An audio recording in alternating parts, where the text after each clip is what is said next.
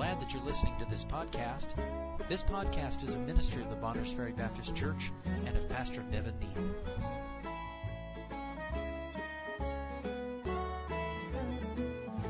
Again, 1 John 2, uh, 15, love not the world, neither the things that are in the world. If any man love the world, the love of the Father is not in him. We've been looking at a number, each of these messages we're entitling something along the lines of fellowship. And so as we can continue in 1 John 2, I mentioned over the last couple of messages that chapter 2 uh, is uses family terms over and over. So in verse 7, he refers to those he's writing to as brethren. Uh, he begins the, the, the uh, chapter with my little children. He refers to the Father repeatedly throughout chapter 2. So the kind of fellowship that he has called them to in chapter 1, he clarifies in chapter 2 as being a fellowship that you would have inside a family. Uh, there's a father and there's children. By the way, let me just say from a, from a very practical perspective, it's important for us to understand uh, that the church, uh, the local church, is a family, that the Father is in heaven. If the church is the body, the head is in heaven. If the church is a family, the Father is in heaven. That helps us understand how to structure the local New Testament church and how to think toward each other.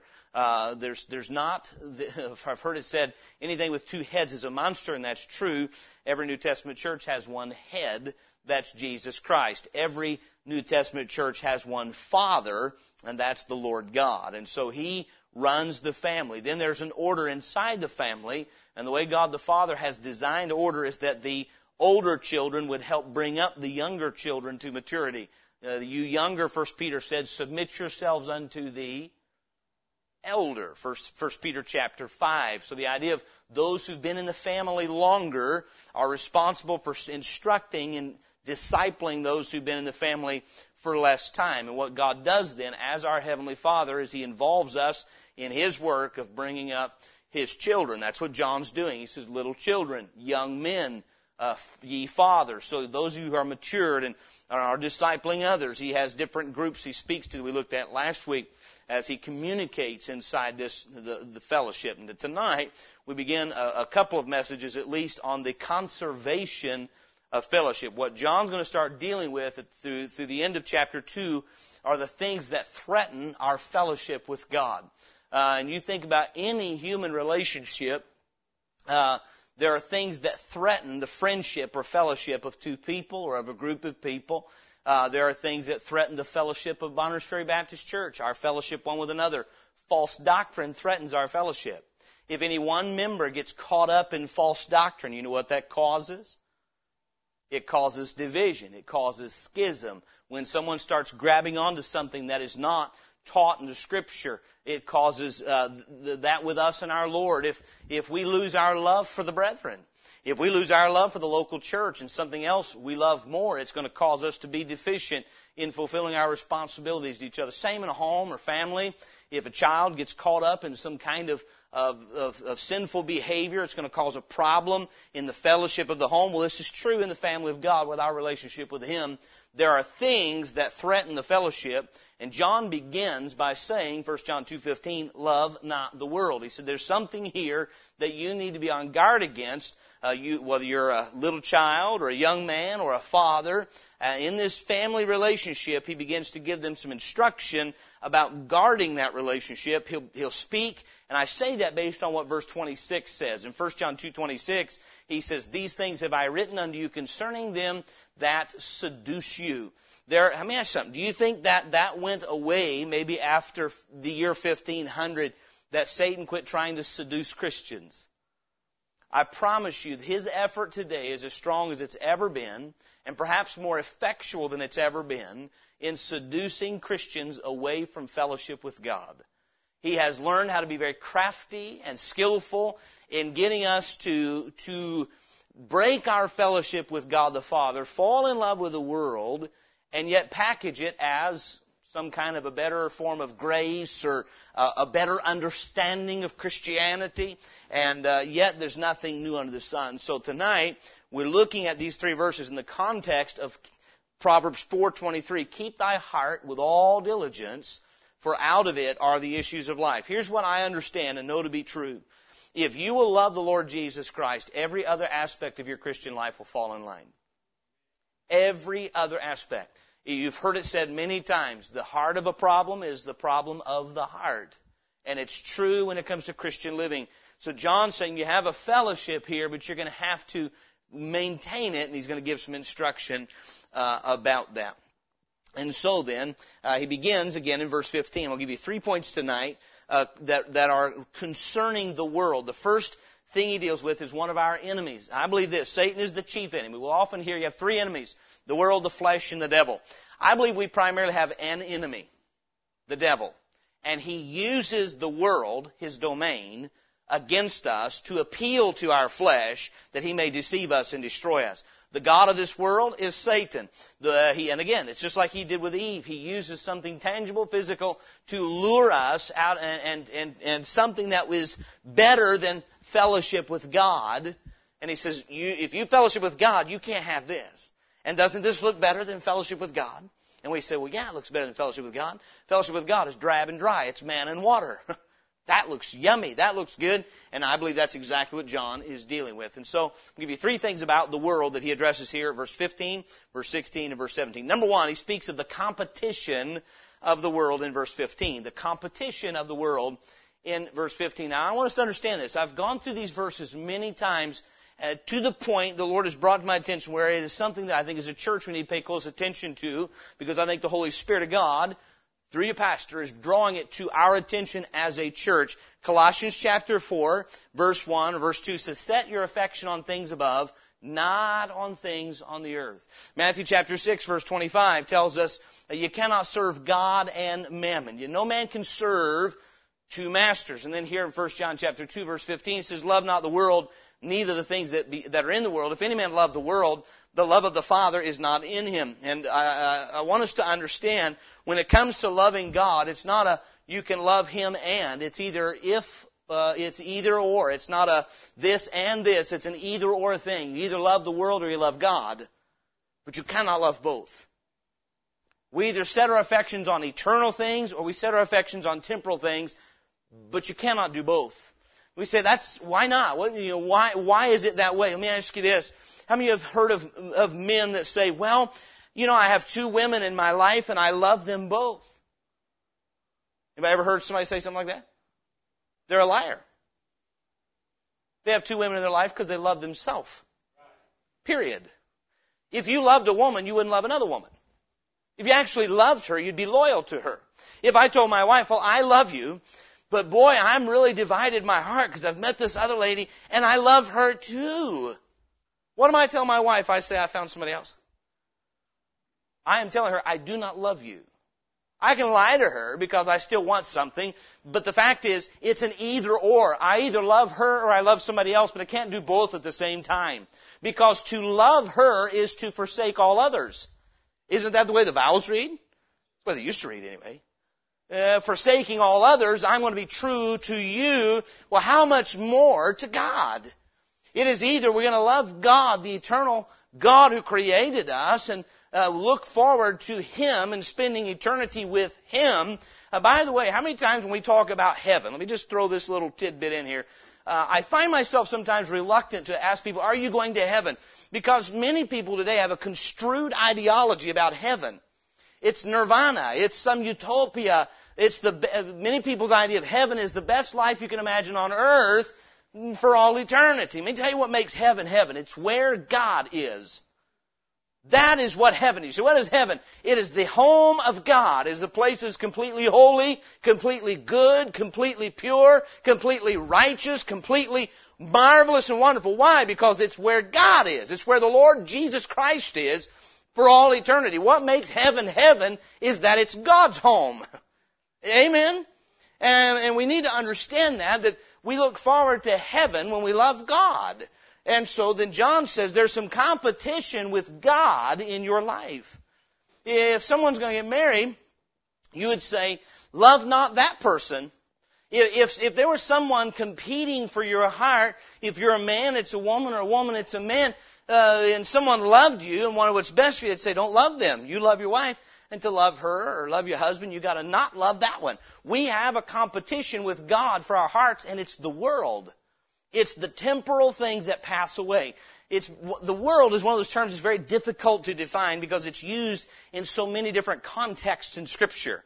Alright, it's used sometimes to speak of the age we live in and the time we live in, but in essence here, the world here speaks of that, that part of humanity that is without God. That part of humanity and the things that are tangible, basically everything that is still under the curse of sin. And that which is under the rule of Satan, that's the world. The things that you know can dissolve, be stolen, rust, or rot are part, the things of this world.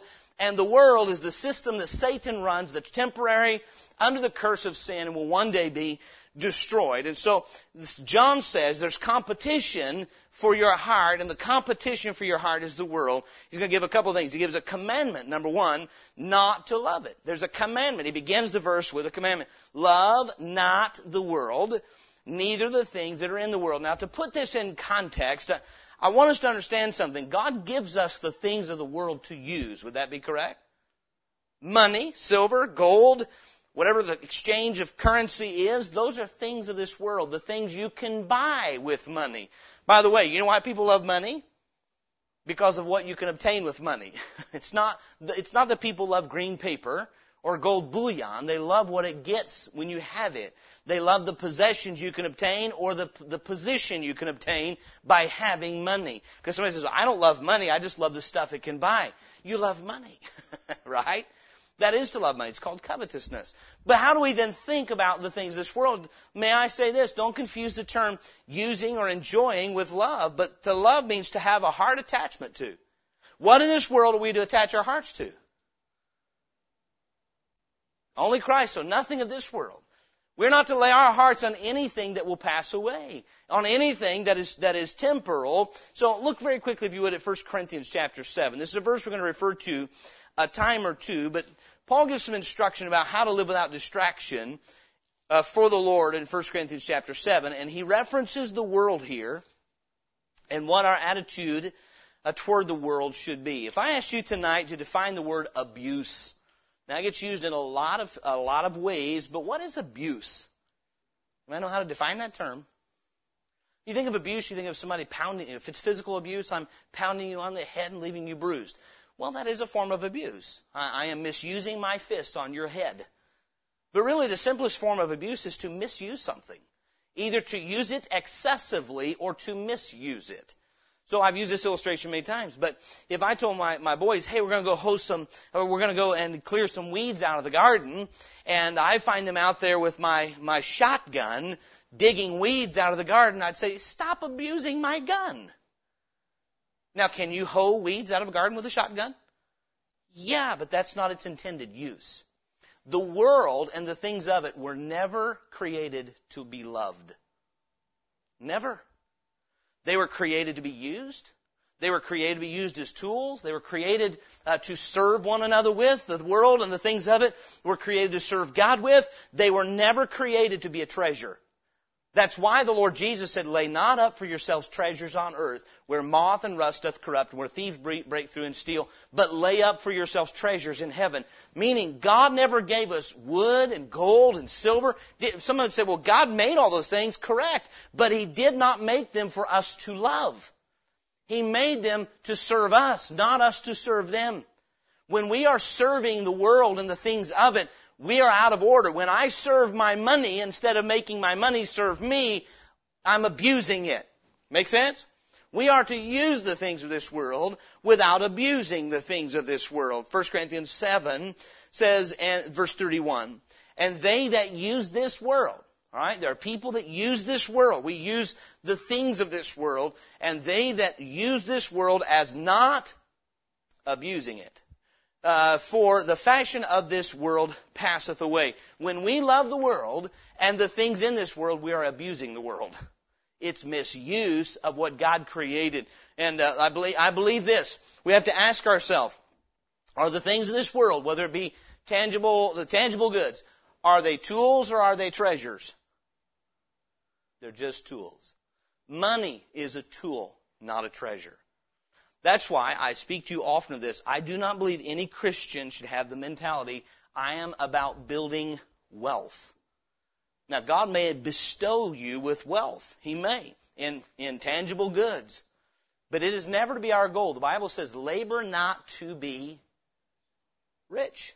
God says, labor not to be rich. Riches have wings. And so then, if we're rich, 1 Timothy chapter 6, rich in this world's good, we're to be ready to distribute, meaning ready to use the tool. But we are to never fall in love with the things of this world. That goes from bank accounts to deer rifles, right? To to positions in this life. I mean, it covers tangible goods, but it also covers positions we hold in this life that we think make us something or somebody. And so then John warns, love not the world, meaning don't love this life, don't love this sin cursed age, and don't love the things of this world. And so then this tells us two things. When he says love not the world, it infers two things to me. Number one, the world is an allurement to the believer. It is undoubtedly a temptation for the child of God or he wouldn't tell us not to do it. There would be no need for the commandment if there were not an allurement by the world. There are things that compete. Isn't it a sad thing that the things that compete with the one who saved us are the very things he created? But we, we are tempted to love our things, the things He gives us, and the positions we have in this life, and the influence we may garner for a little while, to love that and cling to that into disobedience to Him.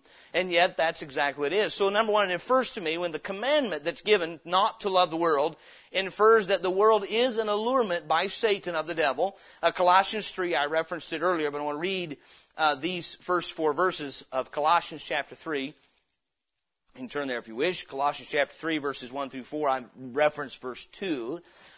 A minute ago it says in verse 1, If ye then be risen with Christ, seek those things which are above, where Christ sitteth on the right hand of God. Set your affection on things above more than on things on the earth. Every time we come here, I read it this way because we really need to get this ingrained in our hearts. It is set your affection on things above, not on things on the earth. For ye are dead, and your life is hid with Christ in God. When Christ, who is our life, shall appear, then shall you also appear with him in glory. He says, Your glory is coming, so set your affection on things above. Again, the commandment then tells me that we need the commandment to keep us from doing so. It is, a, it is a commandment of warning that infers that the world is an allurement to us. Number two, if it is an allurement, then it tells me it is possible for the believer to love the world. I've heard some people uh, uh, say that Demas was a lost man. I have a hard time with that. Paul didn't say Demas is in hell having forsaken me, having loved this present world. He said Demas hath forsaken me, meaning he quit the ministry having done what? Loved this present world. When did the Bible tell you, whosoever shall not love this present world shall uh, be saved?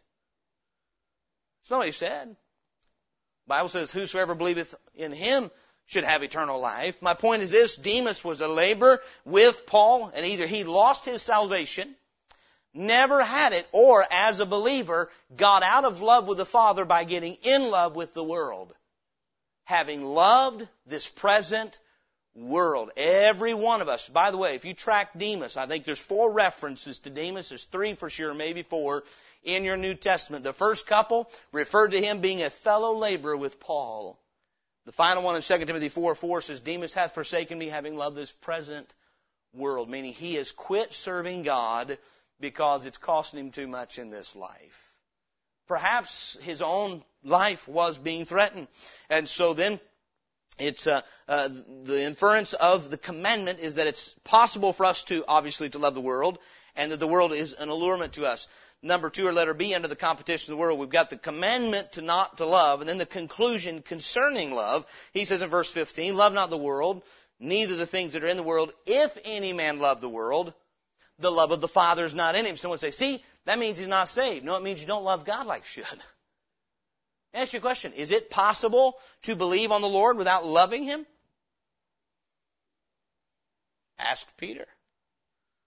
Ask something. The night Peter, that Jesus denied, uh, Peter denied Jesus, was he loving the Lord that night or loving Peter that night? Was he loving the Father or loving the world? Let's walk through it. When asked, Peter, you're one of them, sir. He said, I am not. Why did he say I am not? What was his motive and his purpose? Self-preservation. of this body in this time was love of the world. If he had loved the Father, he would have said, I'm with this one. Say, well, he was lost. No, I don't believe he was lost. He was a disciple already. He knew the, he knew the Savior, but the fact of the matter is, it's a clear cut thing. You cannot love the world and love the Father at the same time. That's what verse 15 is saying. If any man love the world, if the, uh, uh, uh, love not the world, new things are in the world. If any man love the world, the love of the Father is not in him. And so then, very clearly, we must choose to love the Father or love the world. So the conclusion concerning is it's an either or scenario, as I said before.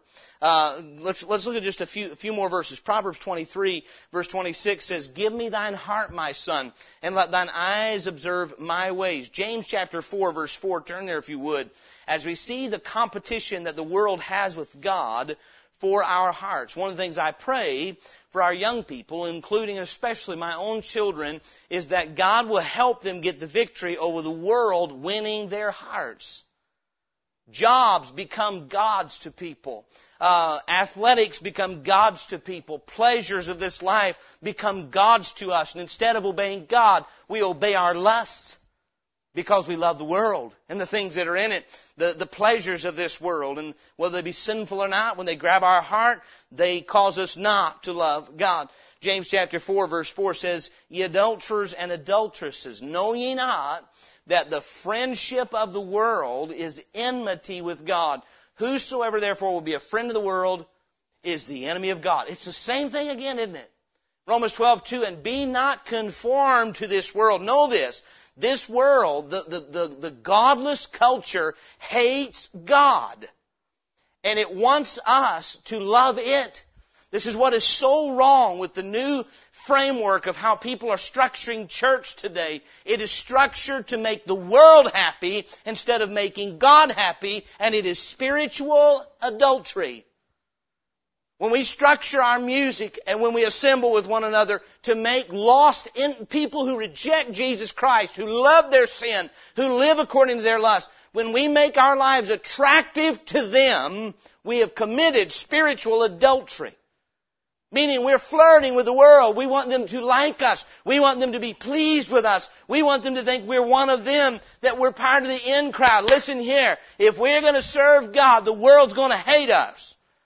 They could just as soon live without us as with us. And what's problematic in a lot of our churches, including many independent Baptist churches today, is trying to figure out, here's the word that we use, how to be relevant. How do we get to a place where they think we're cool? I got news for you. It does not matter. If a lost person thinks that my Christianity is cool, that will not save him. What he needs to know is that God has my heart. That's what he needs to know. The world is in competition with God for my heart. And if you and I don't guard against it, it, it, it, like, it is like the strange woman of Proverbs chapter 7. This world is seductive. It is appealing to our flesh. It says, I'll make you happy and I'll make you happy now. It's happiness you can see and feel and touch instead of just think about in the future like, like the promises of God. Heaven's not something you can feel, see and feel and touch right now. You gotta believe God for it. Uh, our joy of heaven is based on hope, which is based on faith, which means I know it's true, but I don't possess it yet. And, and Satan knows that we are a, people that like things instantly. We want instant gratification. I want my happiness and my pleasure now. And God says, no, if you're going to love me, some of that to have to wait on. Satan says, you come my way, you don't have to wait. You can have a good time now. And then. the world is bidding for our heart. Uh, and God says, if you love the world, you don't love the Father. And if you are a friend of the world, you're an enemy of God. And yet we have a Christianity today, it's just Laodicean is what it is, that says you can be a friend of the world and a friend of God, because God really wants us to be a friend of the world. And remember, God so loved the world. That's not what this is talking about. God so loved the world that He came in the form of Christ and let the world crucify Him that He might save Him. Amen. And so then the commandment not to love the world brings us to a conclusion concerning love of the world. It is impossible to love God and love the world. It's just impossible. We must choose one or the other. And then if you would, number two, now we've seen the competition of the world, but back to 1 John, we see the character of the world in verse 16. In verse 15, we have the commandment, or the, excuse me, the competition of the world. and the commandment given, the conclusion given. In verse 16, the character of the world is, is described, and it says, For all that is in the world, the lust of the flesh, and the lust of the eyes, and the pride of life is not of the Father, but is of the world. It was explained, uh, I read a note this week, uh, and I know nothing really about this man, but he made a good statement concerning this. His name is Stuart Briscoe, and he explained it this way. The lust of the flesh is our passion. It's what we are passionate for. The lust of the eyes has to deal with our possessions. Because when you've got it, you can see it. Lust of the flesh is what I yearn for, what I have a passion for. The lust of the eyes or the possessions I have, the things I can see that I can obtain. And the lust of the, and the pride of life is our position. So the passions of this life, the possessions of this life, and position in this life. One of the things I think is very dangerous is trying to use our Christianity to obtain these things. I'll use the ministry to pursue my passions. I'll use uh, some kind of service for God so that I can put a cloak over my covetousness. That's what happened there. It described what apostates do. They have a cloak for their covetousness and it becomes the ministry. I'll use service for God to be somebody in this life, to gain position of admiration. And that's never to be our goals to gain what we lust after, we're supposed to be dead to that. To gain a position of notoriety in this life, we're to be dead to that. To gain possessions in this life, certainly God will meet our needs, but to gain possessions that we might fulfill our passions and have position, we're to be dead to that. That's not even on our radar screen. And if it is, we better beware because God says that's of this world. God didn't put that in us. God gave us the things we need, but lust is not of God. Lust of the flesh and lust of the eyes, that's not of God. Pride of life is not of the Father. So he describes here the character of the world. I describe it this way. Number one, the world is self-pursuant. They determine what they're going to pursue. That's what lust means. My longings, my yearnings, what I have to have for my own sensual gratification. Listen now, this may be something that is inherently sinful and it may not be. As long as I'm living according to my fleshly lust, it's going to result in sin. But I may not be lusting after some other man's wife. I may just be lusting after more money, which may seem harmless on its face, but it's not. The fact of the matter is, anything that's based in lust is going to result in sin. It must be based in love for God, not in lust for my own power and pleasure and these things. So the world is self-pursuant. By that I mean they are not led of God. They are, they are driven by lust. I long for this. I yearn for this. I cannot tell myself no. I must have more pleasure. I must have more things. I must have a, a, a more notoriety, more admiration of men. Listen, this is what drives men to do what they do. What drives a man to work out six days a week and uh, diet and do all these things? He longs to win, that he might have admiration, that he might get a good contract, whatever it may be. What drives men to spend thousands of dollars on education and uh, apply themselves to be the best in their field? If they're lost, it's lust that's driving them. And we, and we admire these things, but God says, no, that's not who you are. But the world is self-pursuant. James 1, I'll remind us, says, blessed is the man, verse 12, that endureth temptation, for when he is tried, he shall receive the crown of life, which the Lord hath promised to them that love him. Uh, says, let no man say when he's tempted, I am tempted of God, but every man is tempted when he's drawn away of his own lust and enticed. Then when lust hath conceived, it bringeth forth sin. And sin, when it is finished, bringeth forth death. Do not err, my beloved brethren. Verse 17 says, Every good gift and every perfect gift is from above, and cometh down from the Father of lights, with whom is no variableness, neither shadow of turning. So the world is self-pursuant. It pursues its own passions. This is when you hear, follow your heart. I'm in the grocery store the other day, and the repeated phrase of the song is, Follow your heart. Follow your heart. Don't follow your heart. You hear that all the time, it's, it's true. We don't follow our hearts. We, we, we are to follow the Lord. Follow our heart. We'll get in sin. Don't follow your yearnings. Don't follow your passions. Don't trust what you crave. We trust what God says. And so then the world is self-pursuant. It just pursues what it wants. And I'll say this again because it merits being said again. The, the new supposed great gospel of grace being preached in our day is God wants you happy. And if getting something will make you happy, He wants you to have that. Because God loves you, and you know that anybody loves you wants you happy. And if this is what makes you happy, so if you can't be in church and stay faithful to the assembly because you need to pursue a career that's going to make you wealthier so you can be a better giver, God wants you happy. You do that. Even if you can't be in church all the time. No, God wants you in the house of God. And if you have to say no to finances to be faithful to the house of God, that's what God wants. Because that's what He said. Amen? He wants His kingdom first, His righteousness first, and so uh, we must be on guard against these things. The world is self-pursuing; it chases its own lust. Number two, of course, then it's self-pleasing. Number three, then of course it is self-promoting. Number four, then it is self-preserving, and all of this is self-producing. The lust of the flesh and the lust of the eyes and the pride of life is not of the Father. God, there are those who say, well, if if this desire I have wasn't of God, then why is it in me? He created me. Now people have used that to justify adultery. People have used that to justify chasing money. People have used that to justify uh, fornication and sodomy and all sorts of wicked debauchery.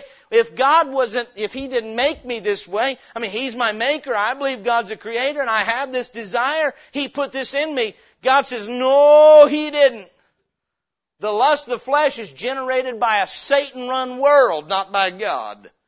The lust of your eyes, that longing for what you want to possess, God didn't put that in you. God put contentment in you, not covetousness. Yes. The pride of life, wanting to best someone else and have position that elevates me above you is not of God. God says submit yourselves, humble yourselves, be a servant to others, not try to be better than others. And so then, none of these things are of God. We should not justify them by saying, well, it's a God-given desire. God-given desires are always righteous and based in righteous principles. And so the delight thyself also in the Lord, and he shall give thee the desires of thine heart. Psalm 37 tells us. So the character of the world, it's self-pursuant, self-pleasing, self-promoting, self-preserving, self-producing. It's interesting to me. First John tells us God is love. God is love. We have a culture today says this, love is God. Oh, I hit a switch. I'm so sorry. Everyone awake? That was my fault. My finger slipped on that. I'm very sorry. Is there a difference in saying God is love and love is God? God is who He is. He said to Moses, I am that I am. So love is defined by who God is. God is not defined by what we think love is. Today, we have a crowd that says, love is God. Love is God. And whatever your understanding of love is, well, that's your understanding of God. No, God is who the Word of God declares Him to be in the person of Jesus Christ, and that is love. Vast difference. Don't fall for flipping that statement around. So, the competition of the world competes for our hearts. The character of the world, self-pursuant, self-pleasing, self-promoting, self-preserving, self-producing. The opposite of all those things is the description in 1 Corinthians 13 of charity. Uh, charity vaunteth not itself, is not puffed up, not easily provoked, thinketh no evil, seeketh not her own. All those things in 1 Corinthians 13 are the opposite of the way the world lives. Number three. And by the way, before we go to number three, I've heard more than once recently, you need to love yourself. You need to love yourself. Hear terms like this. You gotta forgive yourself. No, because you're not God. You didn't sin against yourself. When we sin, we sin against God. And He has the authority to forgive. And I understand accepting the forgiveness of God. I understand that and letting it take away your guilt, but you can't forgive yourself, and you certainly don't ever. How many how many times in the Bible are we commanded to love ourselves? You can search every chapter in the Bible, every verse, every word. There's not one commandment ever to love ourselves. Amen. Ephesians five says, "Never man yet hated his own body." We he's saying? You don't have to be told to love yourself. I have to tell you to love your wife because I don't have to tell you to love you. Right? We're told to love our wives. Wives are told to love their husbands. We're told to love our children. We're told to love one another. We're told to love our neighbor. We're told to love our enemy. And we're told to love God. But we're never told to love ourselves. When you find someone that says love yourself, you found you a worldling.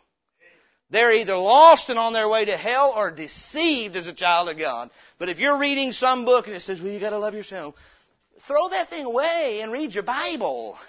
That's not of God, the character of the world. Number three, the corruption of the world. This is why God doesn't want us to love the world. Verse 17.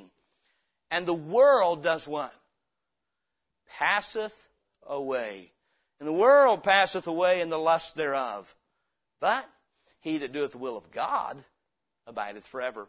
I've written in my margin here, Galatians 6, 7, and 8, Be not deceived, uh, whatsoever man soweth, that shall he also reap.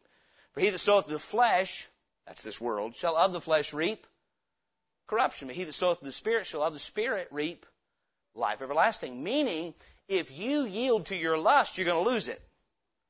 But if you yield to the Spirit of God, you're going to keep it. Whatever we do in surrender and obedience to the Holy Spirit of God, that's going to last. He that doeth the will of God. The contrast here is the will of God versus the lust of my flesh. See, what is wood, hay, and stubble? The things, the decisions I make out of my lust. I'm doing this because I want to. Because I like it. It pleases me or promotes me. It either looks good to my eyes or it is appealing and pleasing to my flesh or it is going to promote me and give me a better position in this life. Those things will burn. It's wood, hay, and stubble. However, the things that we do that are the will of God, communicated by His Word, by His Holy Spirit within us, these are the things that will last forever. Here's what God is saying. I don't want you to love the world because if you do, you're going to lose what you love. He that will save his life shall lose it. But he that will lose his life for my sake, the gospel's the same, shall keep it. Meaning, if you cling to the things of this life, you know what happens when you die? There are people, millions of people die every year, and on their deathbed they lose everything they lived for all their life. Because they did not live for God. They live for temporary things. They live for, you know what? It's very hard to be a CEO of a company when you're on a deathbed. It is very hard to spend your investments when you can't breathe. What will a man give in exchange? What's the profit, man, if he should gain the whole world and lose his own soul? What will a man give in exchange for his soul? Jesus said. You see, what, what John is doing is simply expanding on the principles that the Lord Jesus Christ set forward. He's doing so under the inspiration of the Spirit of Christ, telling us, don't love this world, you lose it. I think all of us know that if I could bring Brooklyn in here tonight and Benson, and I had in my right hand Hershey's Kisses and Reese cups, and they're, yeah, beautifully they're wrapped, and then they taste as good as they look. I mean, they do, I think. It's my opinion they do. They're wrapped in a gold wrapper and they're even better to open up and eat. And I've got a handful of beautifully wrapped chocolates, maybe a big old box of, uh, of, of Valentine chocolates over here, beautifully wrapped in this package. And over here I've got three $100 bills wadded up. And I ask either one of them, which one do you want? You tell me what they're going to say. Now, some of my older ones, it wouldn't work because they know how many chocolates you can buy with 300 bucks. but those two little guys, you, in a moment, I have no doubt, I said, Brooklyn, which one do you want? She'd go, bloop, and take the chocolate. Because of the lust of the flesh, the lust of the eyes. Has nothing to do with the pride of life, but I know what that tastes like, and look how good it looks. Now, some of us are very much like that spiritually. Satan says, look at this. Look at this relationship. Look, look how happy it would make you. Look at this career. Look how how happy and how popular this would. If you had this job, you could buy that and buy that and buy that, and everyone would think you're the coolest guy or girl in town. Yes? We go, and God says, but if you're doing that, you can't obey me here. If you take that, you're disobeying this commandment about who I want you to marry or where I, how I want you to spend your time. You can't do that love those things and love me. Do you realize the commandments of God are, are crafted in such a way that we have to choose to obey Him or live for the world? Do you know how many people have quit church over money? How many people have quit church over athletics? How many people have quit church over retaining a family relationship? Meaning they abandoned and quit reading their Bible as a consequence, quit obeying the Lord in other aspects of their life as a consequence. Because something in this life became their heart's desire. And they became a disobedient child of God because something else got their heart. What I'm saying is we're like that little child where Satan says, doesn't this look good and taste good? And we're like Eve and we go, mm-hmm. And God says, but you have to disobey me to take it. And we say, oh, but I can't live without it. And we reach out and we trade the eternal for the temporal. We trade a momentary pleasure for eternal joy we say, man, I got to have that. When if we loved God, we'd say, you know what? I'll forego that to stay in fellowship with Him. You know what? If we're going to have fellowship with God, we have to guard our hearts against the world and all the things that are in the world. They say, Love me, love me. And we have to say, No, I can't because I love God. Now, I don't want us to miss. I believe the heart and soul of this text is if any man love the world, the love of the Father is not in him. Don't ever buy the compromised version of that. If any man love the world, he doesn't love the Father very much. Not what it said. It's either or. Amen. Tonight we have a commandment. Love not the world because the world is in competition with God for our hearts. We are given the character of the world. It's selfish all the way through. Lust of the flesh, lust of the eyes, pride of life, not of the Father, but of the world.